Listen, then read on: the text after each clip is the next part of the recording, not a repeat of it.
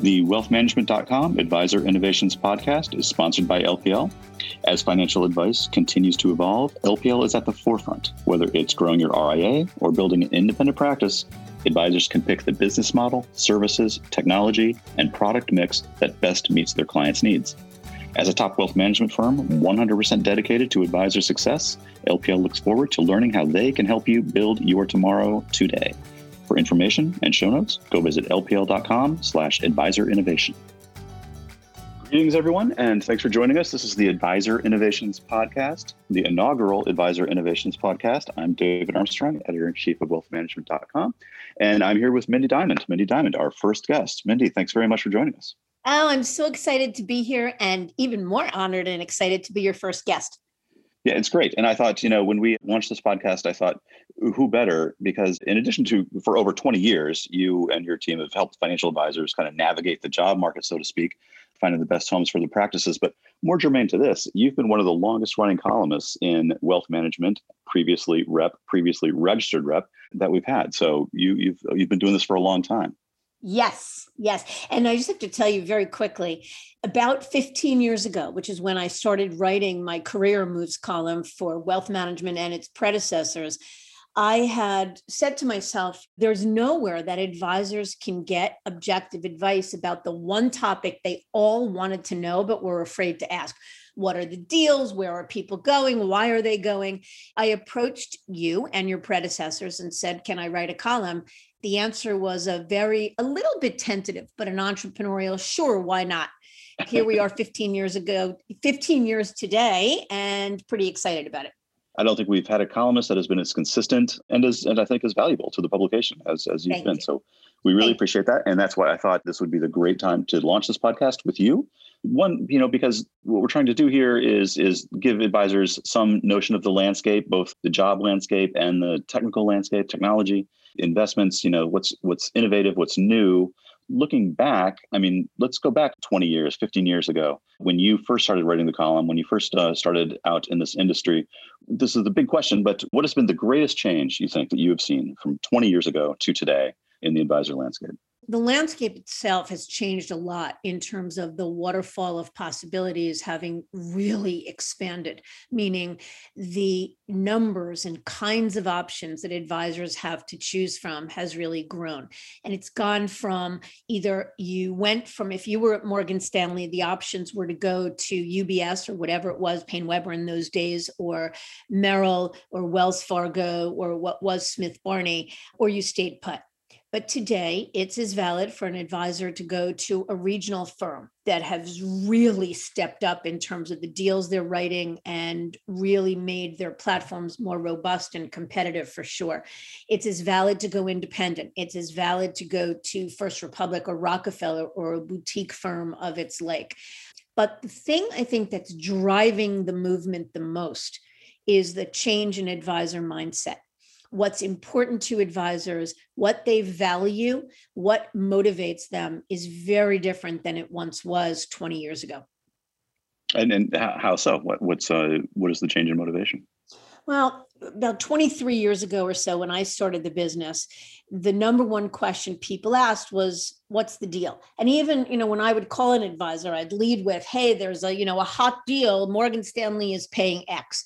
I cringe now when I think about that. One, because no advisor should ever move just because of the deal, and two, because how transactional and salesy that sounds.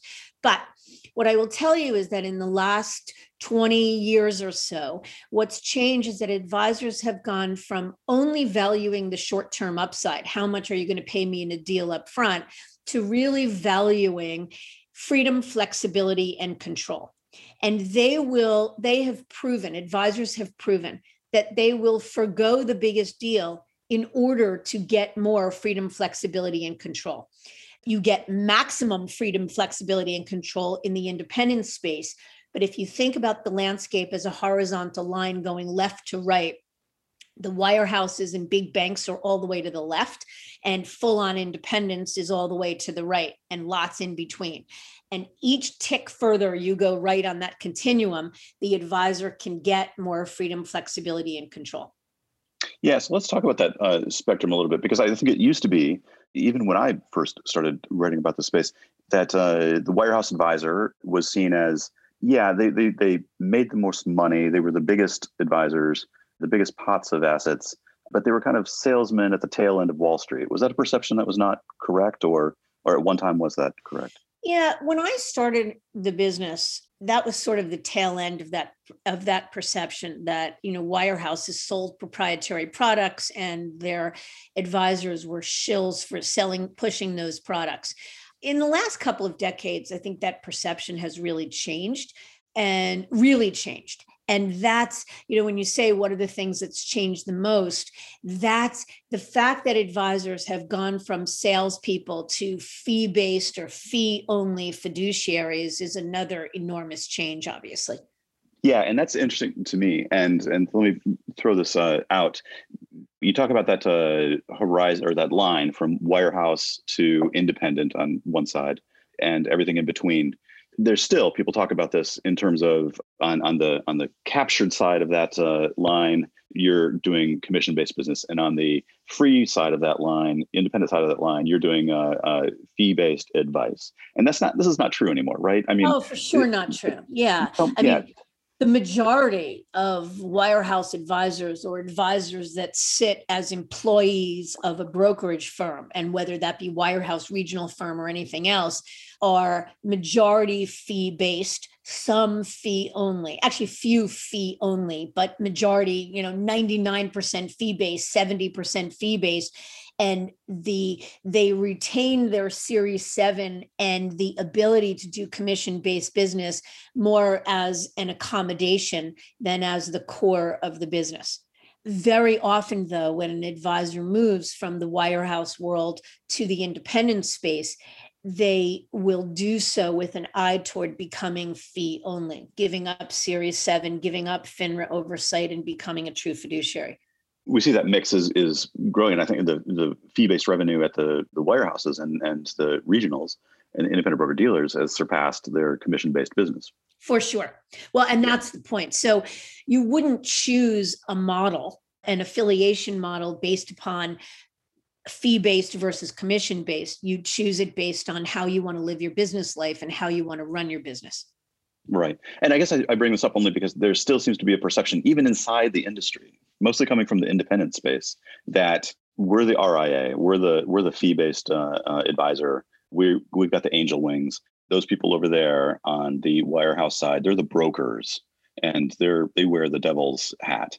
And and it's just it's it surprises me that that's still a perception even inside the industry. Do you do you encounter that still? Yeah, n- not so much. I think that the representatives of the independent space will may paint a picture that we are the true fiduciaries we have the angel wings we're the only ones that you know the only place where you can really serve clients the way they want to be served without having to serve some corporate overlord but the thing of it is, the independent space is recruiting heavily from the traditional space.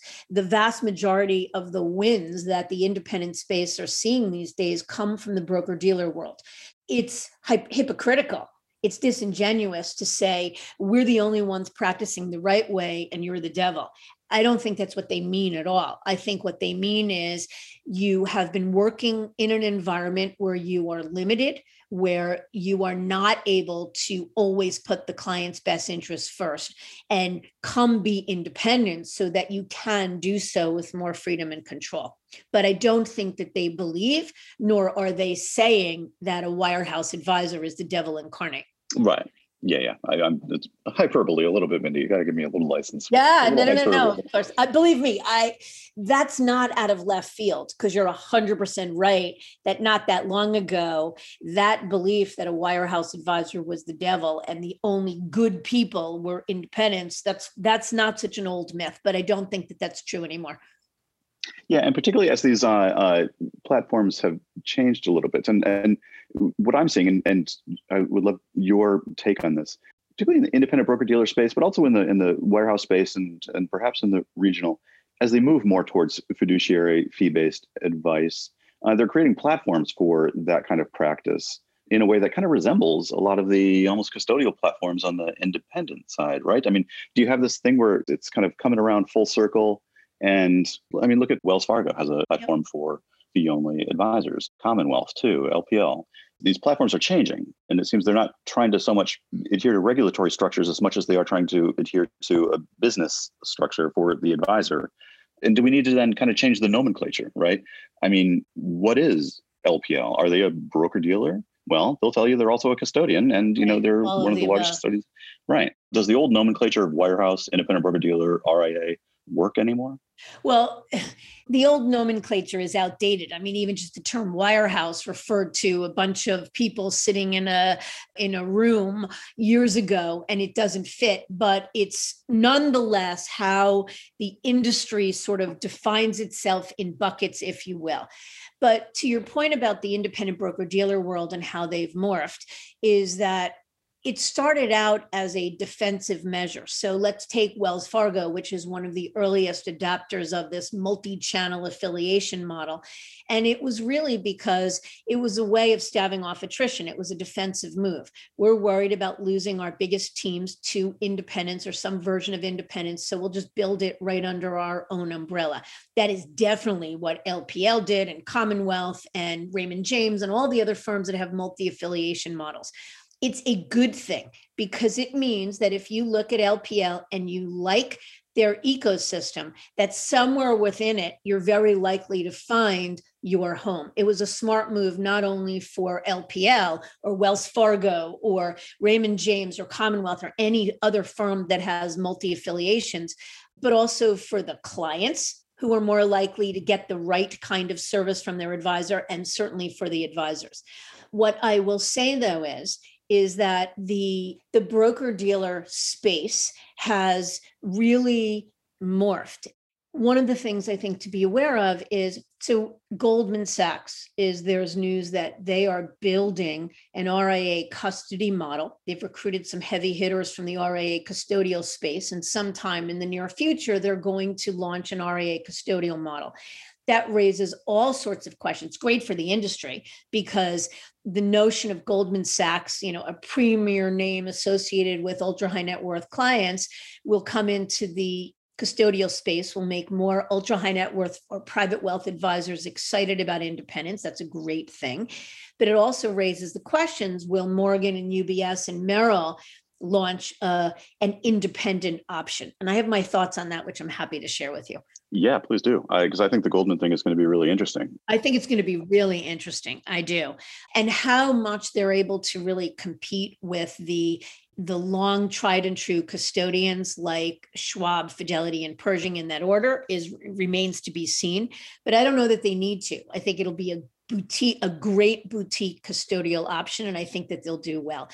But again, it raises the question will Morgan or UBS or Merrill do it?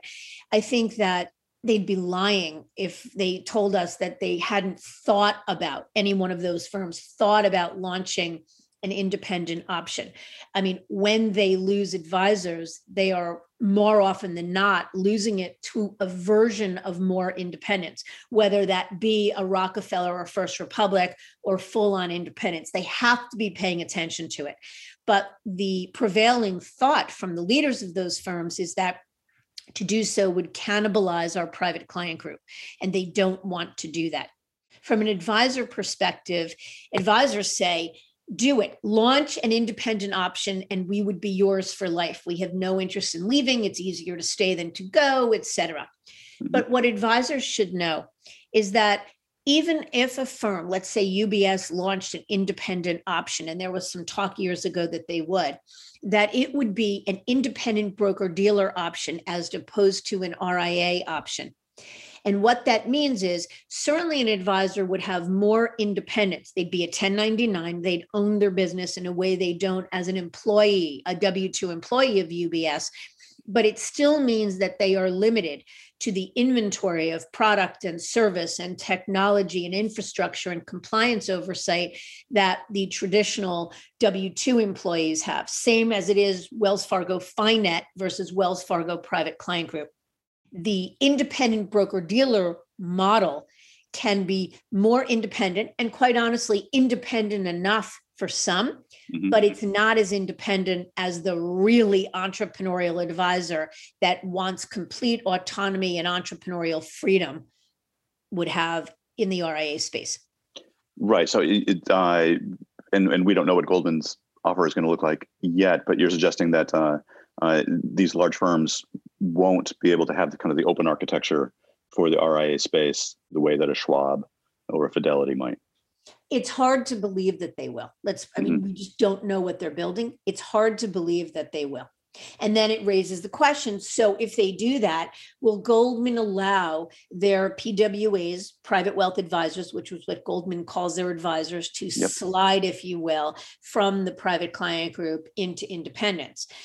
Wells Fargo has, or at least had, a tariff that they charge, a hefty tariff for an advisor to, to slide from one to the other, because otherwise everybody would do it right? right, they, right. Who wouldn't want to be independent if you could do so with impunity and without hassle? Right, right. It's a it's a in a way kind of a compensation thing, right? I mean, it's of course you want to control your own destiny, you want to control your own practice, but clearly not every advisor would do that. You tell me, you talk to advisors every day. What what prompts an advisor to want to leave the the, the comforts of what traditionally might be considered the wirehouse and go towards independence. I, you know, we've talked about this a lot. Ha- have those pain points or or pushes have that changed at all over the over the years? Yeah, well, the mm. word pushes is a good one because it's almost always, it should be anyway, about pushes and pulls. The advisor that's only leaving because they're in pain and running away from something almost always doesn't find him or herself in a better place than when they started. So, in my opinion, the best moves are based based upon pushes and pulls and hopefully as many or greater number of pulls than pushes. So the pushes are the frustrations the things that are limiting or thwarting them and to the extent to which they impact their ability to grow their business and serve their clients and get it done. Those pushes are things like lack of control or decreasing amount of control desire for more freedom messing with payout too much bureaucracy, not feeling they're getting enough value from their firm, being forced to do certain things in order to, to maintain payout, feeling a certain level of incongruence between their goals and the firm's goals, and many others. But the pulls are things like being excited to be something you can't where you are, building an independent firm, being a partner in a firm, getting equity, having a voice in a firm, getting more freedom and control over how you customize things and how you serve clients, being able to go to another firm. And for example, an advisor moving from Merrill Lynch to Morgan Stanley will be excited by the fact that Merrill is a bank owned firm and Morgan is a wealth management firm that owns a bank. And while that may sound sort of kind of so what's the difference? It's a huge difference. One is sort of rooted in an entrepreneurial culture and one not. Those pulls need to be or should be in my opinion be as big as the pushes if not greater. And then of course you know the economics need to make sense. And i have my own opinion about whether you should move just because you want to monetize but the economics do need to make sense no matter what yeah, yeah, and and I and I suspect uh, I, you've said before, you know, no one should move just for the money, but the money plays a role, right? And and particularly as, as advisors are looking for ways to monetize their practice and ride off into the sunset, these things do have have some weight. How do you talk to advisors when they come to you and say, yeah, listen, I know it's not all about the money, but there that's that's an important part. I mean, yeah. Well, I tell them first and foremost that even though they may be asking me about the deal or the the economics of a move that my hope is that what's really driving the move is a desire to do it better, to serve clients better, to build a better mousetrap that will ultimately serve the clients and all constituents better. And most would agree with that. Mm-hmm. But still, in all, it's naive to think that the deal or the economics don't matter. So, one of the first things we talk about is are you more concerned about short term upside or more concerned about building an enterprise, big picture, long term? That question helps to determine whether somebody is looking to be an employee again, and if so, with what kind of firm, or building an independent firm and maximizing enterprise value. So, So, sort of what they look at and where they go is determined by the answers to those questions. But the other thing is, is to really say to them that the economics matter and nobody understands that and respects that more than me because it is a hassle and disruptive for an advisor to move. And they should expect to be compensated in some way for that disruption. But if it's the only reason for the move, it, clients can smell through that, can feel that any day of the week. So the move really should be done for the benefit of clients. And that's why we advise that in a due diligence process or an exploration process, the advisor needs to first really get a sense of what another firm can offer them. What is it that this firm is about? What does it stand for? And how will it help me to better serve my clients? What's in it for me if I move, and what's in it for my clients if I move? But even before that, if they're working with us, we take advisors through a strategic, thoughtful self assessment, if you will, because we believe that it's critical for an advisor to understand, be clear about his goals, to be clear about her expectations, her vision, where there are gaps between where they are and where they want to go, et cetera. And the clearer they can be about what's important to them and what utopia looks like and how on the same page they are with their clients and what their succession needs are, et cetera, et cetera, the more likely they are to find the right option and that the third step in the process is understanding the economics. And it's done in that order for a reason because the economics shouldn't drive it. We tell people you need to fall in love with an opportunity for the opportunity and then let's make sure the economics make sense. It's not that we say you know we're not expecting anybody not to not to care about the economics. That's naive and silly but it shouldn't be the driving factor or the first factor you consider Right, right. It's not uh, uh, jumping at the the top dollar, the dangling dollar, and getting people to jump that way. In the traditional wirehouse world, I mean, you've seen some changes there, and uh, some of the firms, I think, like uh, Merrill, for instance, are no longer paying recruiting bonuses. Right? I mean, they're not even dangling the dollars at all. Is yeah. that true? Merrill just is an anathema to me and everyone on the street who's who kind of pay, is paying attention to it. It's anathema because they've had a ton of attrition. They're the firm where top advisors are leaving the most. They're the firm that's had the most attrition, even though they won't cop to that. They're not recruiting to replace that top talent. So at some point, I'm not quite sure how that works for them. But it's also anathema because they're still in the protocol the protocol for broker recruiting. Yep. And the purpose of the protocol is to help a firm to recruit. They stay in the protocol to because they plan to recruit more than they expect to lose. But in the case of Merrill, they're losing a lot of advisors and they're not recruiting. We've been been saying to Merrill advisors for the longest time, if you know you have a move in you, it absolutely benefits you to think about doing it sooner rather than later, not as a sales pitch, but because it's infinitely less risky and better to move with protocol protection than without it. And Merrill could ostensibly pull out of protocol. It doesn't make sense for them to stay in. So Merrill could pull out of protocol at any point. So if you know you're going to move, do it with protocol protection. Gotcha. And what about the other other uh, uh, three wirehouses? Are they still paying recruiting bonuses? Very much so. They've all tried their hand, particularly Morgan and UBS, of pulling a Merrill and being out of it. But it's un they found it to be unsustainable. They lose advisors, they're not replacing them, and that's just not sustainable. So they are back. The race for top talent is more competitive than it's ever been. And Morgan, UBS, and Wells are very aggressively competing. The fact that there are more options for top advisors to consider. The fact that today independents and firms like Rockefeller and First Republic and regional firms like RBC and Raymond James and Stifel are winning as much as Morgan Stanley is just keeps Morgan Stanley and UBS honest. They have to continue to pay top deals or they're not going to win. Yeah, what's going on in the regional space is kind of interesting, right? I mean, RBC has really ramped up their game, yep. right? Yep. Well, firm the leaders at firms like RBC and Raymond James and Stifel Nicolaus have looked at this global disenfranchisement that wirehouse advisors have been feeling too much bureaucracy loss of control incongruence with you know between their goals and the firm's goals et cetera.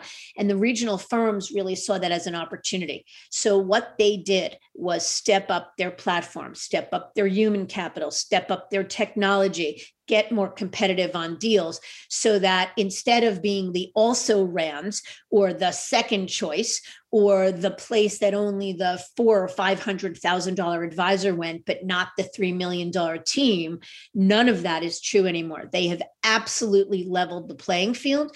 And for for advisors that feel that going independent is a bridge too far and moving from UBS to Morgan Stanley is nothing more than a lateral move, as a lot of us tell us. The regional firms can be a really good choice. What about in the on the independent side? We have these platforms uh, uh, coming together as as we've talked about. What would prompt an advisor to move there? I, if, for instance, I, I think when I first started here, the the the big thought was the breakaway broker, right? Everyone leaving the wirehouses, going independent, and then I think that was overplayed a little bit. I mean, I think uh, the traditional banks would tell you, well, they were the ones that we didn't want around here in the first place, right? They weren't the they weren't the the big producers, so fine, let them go. That that's probably wrong too. But now I think more of the advisor movement is happening kind of over on gradations of you know the right hand side of your line, the the independent side of your line, right? Uh, we're seeing more uh, you know independent broker dealer teams moving to RIAs or tell me about what's going on over there that you see.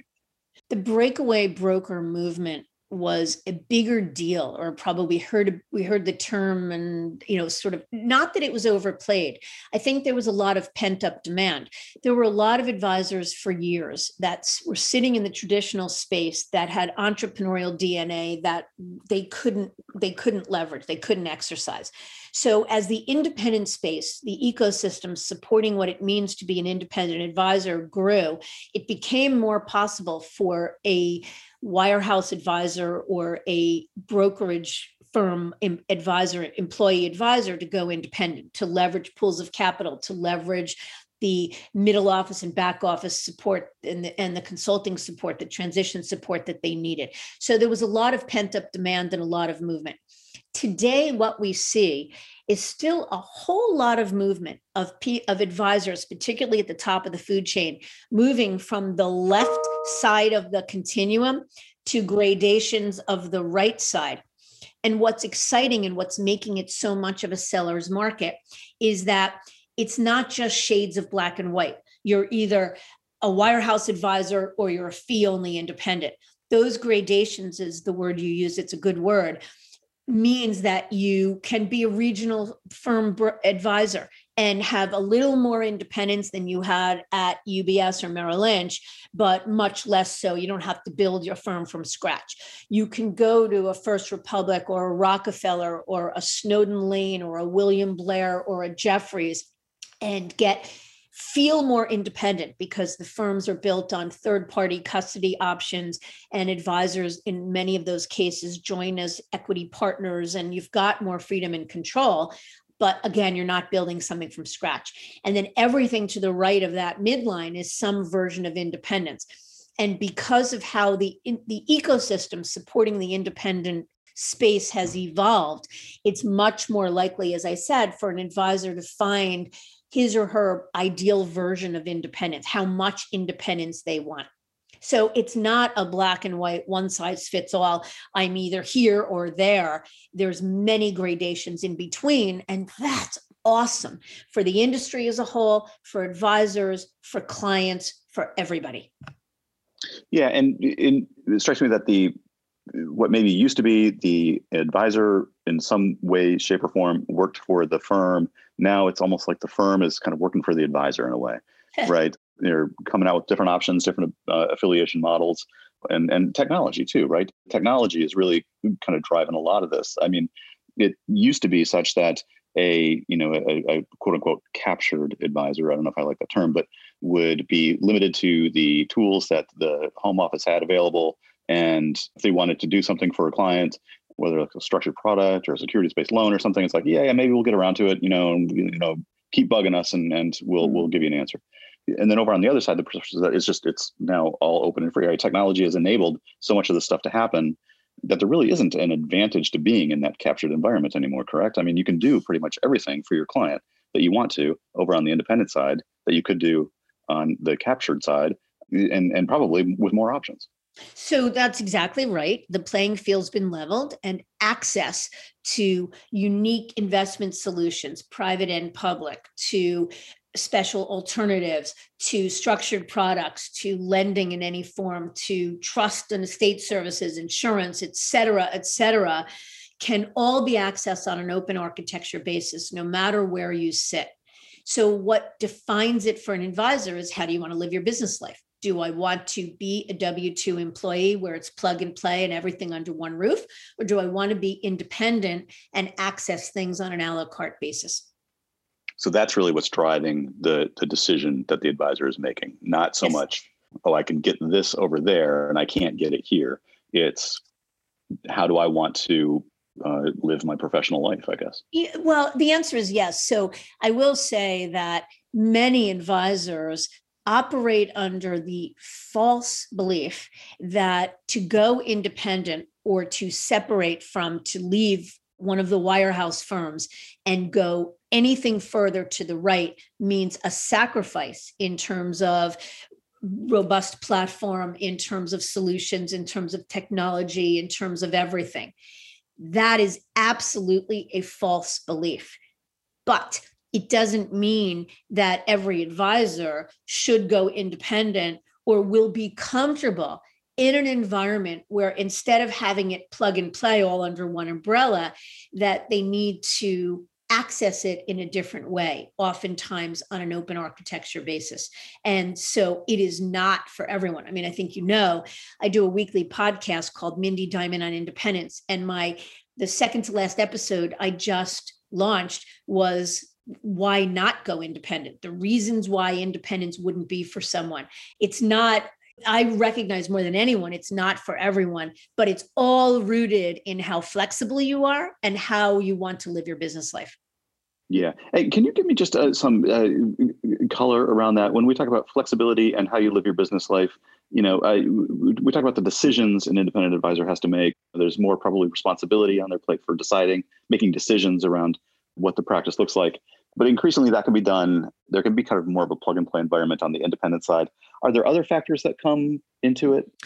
Yeah, yeah. So, first of all, your point is well taken that as this ecosystem supporting the independent space has grown, it's as easy or as likely for an advisor who's jazzed by what it means to be independent, wanting to be an entrepreneur, a business owner, et cetera, it's it's easy enough for them to find the support that they need to insource or outsource that support so that they're living their business life the same way they are if they're an employee because they've got somebody else to leverage or some other entity to leverage to manage compliance and oversight and all of it. But the the real i think determining factor is one whether you're short term focused or long term focused. So, an independent advisor needs to be jazzed by or impassioned or emboldened by the notion of building an enterprise that can be either sold on the open market at some point or passed on to the next generation. So, is jazzed by building equity and growing it is jazzed by the notion of adding inorganic growth to the mix, which can expand operating margins and leverage. And by inorganic growth, I mean recruiting and M&A. It's really about a long-term and entrepreneurial focus. So while yes, I could outsource as an independent advisor. I don't have to deal with compliance or oversight or legal because either I've hired a COO or I've hired a consulting firm or third party to manage it for me. But still, the buck stops with me. I'm an entrepreneur. I own it, whether or not I'm actually doing it myself. And not everybody has an appetite for that yeah, that makes sense. That makes sense. As we kind of wrap things up here, I want to just go back a little bit to your business. Tell me, I don't think I've ever had this conversation with you. How did you come to be where you are? I love that question. I am an absolute accidental entrepreneur, is how I would describe myself. Many uber entrepreneurial people wake up one day and say oh my god i have this great idea. I'm going to go start a business. I was not that way at all. So i'm an accountant by degree. I went and got a big eight public i'm dating myself. It was big eight public accounting job right out of college in 19, 1984 i hated it and I lasted eight months at Ernst and Whinney, and then went to work in private accounting for Lever Brothers. I hated that more. Only two years out of college, I was dejected and said, "Oh, I'm going to spend the rest of my life doing something I hate." But at least I'm going to do it closer to home. So I went to an accounting search firm in New Jersey. I had been working in New York at the time, in New Jersey, to try and find an accounting job closer to home. And the recruiter at the search firm that interviewed me said, Oh, honey, you shouldn't be an accountant. Come be a recruiter, come work for us. And I thought she was an old lady at the time. In hindsight, she's probably my age now. But nonetheless, I, after a lot of encouragement from my husband, who's always been my greatest champion, he convinced me to try it, that I hated what I was doing and try it. And from the first day of being a recruiter in the accounting field, I just, I loved it. And I did that very successfully for about seven years. And then 23 or 24 years ago, I we had been out for dinner with friends of ours, and our dear friend was a manager for flagship office at Morgan Stanley at the time, and he was talking about how there was a dearth of recruiters for financial advisors. And my husband, again, and our friend Ed set out on a campaign to convince me to become a recruiter in this field. And I did. I started on my bedroom floor. Eventually, I let my husband build an office in our basement for me, and it grew from there. I don't think I would have had the courage to be an entrepreneur and think of myself as business owner out of the gate. I wasn't one of those long-term thinkers. I was just somebody that was really good at what I did and loved it and it grew into a successful business and I'm incredibly proud of what I've built but recognize it wouldn't have happened without my incredible team my husband who's our coo my son lewis who has joined us about six years ago who's the president of our firm and the rest of our amazing team. Yeah for sure. Uh, that's right. When you were sitting on the floor of your bedroom launching uh, diamond consulting were, were, you still working as an accountant? Were you doing it part-time or no. was it, uh... oh god no. No no no no no. No. Nope. I was all in. Yeah. That's great. That's great well, Mindy, this has been great. I really appreciate it. Couldn't think of a better guest to do our inaugural podcast with, and and I always learn a lot when I talk to you. So I really appreciate it. This podcast is sponsored by LPL Financial, a registered investment advisor and member FINRA SIPC. LPL Financial is a separate entity from and not affiliated with wealthmanagement.com.